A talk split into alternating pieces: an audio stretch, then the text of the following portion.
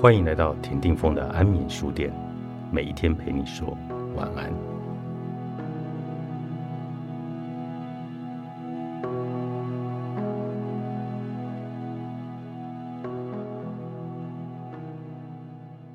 体贴别人之前，记得先体谅自己。如果想要他人认同自己，你要先认同对方，重视对方并付出爱。具有强烈孤独感的人，即使身处人群，依旧会感到孤单。这是因为在他的心里总是隐藏了真心话不说的缘故。这种人在与他人相处时，不习惯说出真实的心声，会保持距离。吵架时也不知道该如何修复关系。由于对自己没有信心，害怕被别人讨厌，也担心受到伤害，结果情况就变本加厉，越来越无法说出真心话。如果你在人前都不说真心话，就会给对方心理上的距离感，别人会认为你不太想谈论自己的事，不希望他人太接近。换句话说，对方也不可能拿出真心与你相处。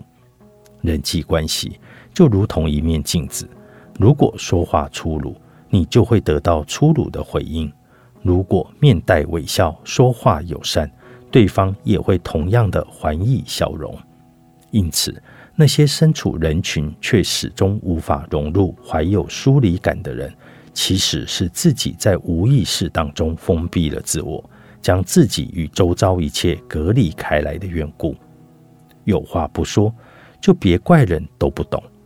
害怕孤独的人心里常常怀有不满的情绪，他总会哀怨地觉得身旁的人都不懂我。然而会这样，其实是因为你并不想要理解其他人。即使在心里没有那么想，但由于你从来不主动地表达自己，以外界的眼光来看，实际上你传达给人的意思就是你对理解周遭人兴趣缺缺，满脑子都只想着别人如何来看待自己。如果我这样说，别人就会那么想，还是不要说好了。请你放弃这种想法，率先的说出自己的心声吧。只要仔细的观察对方的反应，接着再调整自己的言行举止就可以。压抑自己，也就是在隐藏自己，不论理由是什么，你这么做都会让对方产生怀疑、敌意、不信任感，而且容易觉得你冷漠。相反的，表达自己就是向对方展现善意以及信赖。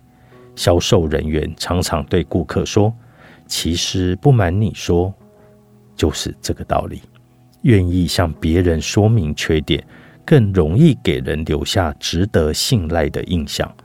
对于那些毫不隐瞒的倾吐烦恼的朋友，想必你也是觉得他一定是相信我才会来找我商量这些事。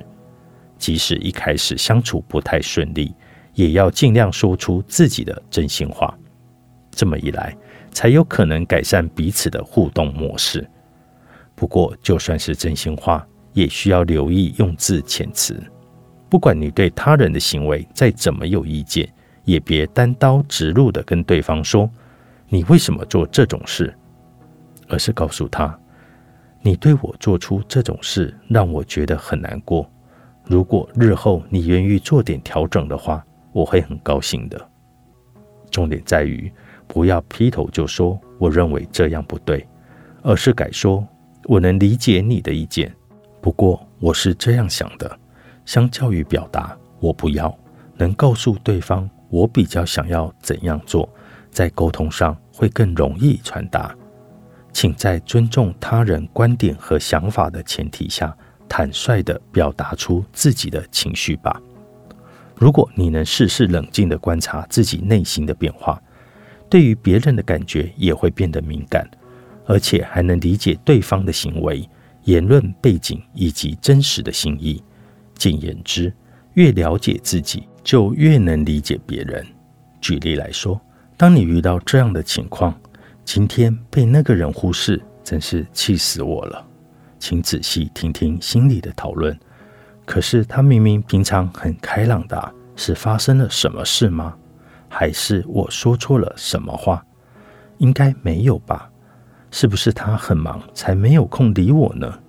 透过上述这样的方法，你可以设身处地的思考，假使是你自己，会有什么想法，如何行动，同时也看着另一个自己，用是这样吗？是不是那样来对照自己的情绪加以思索。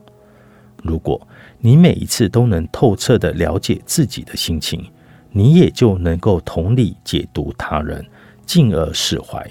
即使他有这种感觉，那也是逼不得已的。这与含有负面意义的过度解读是不同的，它是一种与日后应对有关的想象训练。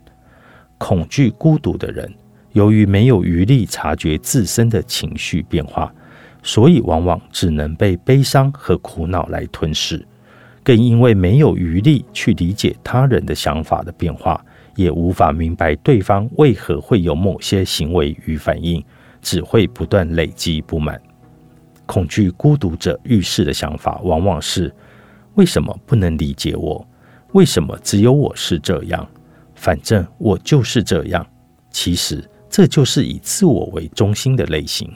如果能够让自己养成独自内省的习惯，就算有什么不顺心或遇到坏结果，你也能默默的忍耐并承受起那份痛苦和悲伤，让发生的事情与结果产生正面的意义，接着再加以吸收消化。假使能够提高察觉心理变化以及处理情绪的能力，就算你面对的是一个沉默寡言的人，也能够在无声之中体会到对方的难处和苦楚。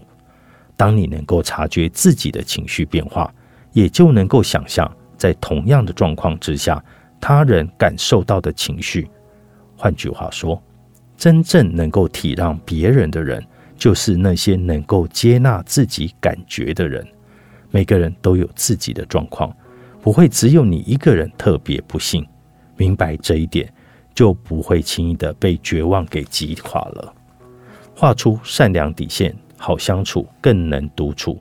作者：武堂登纪雄，方言文化出版。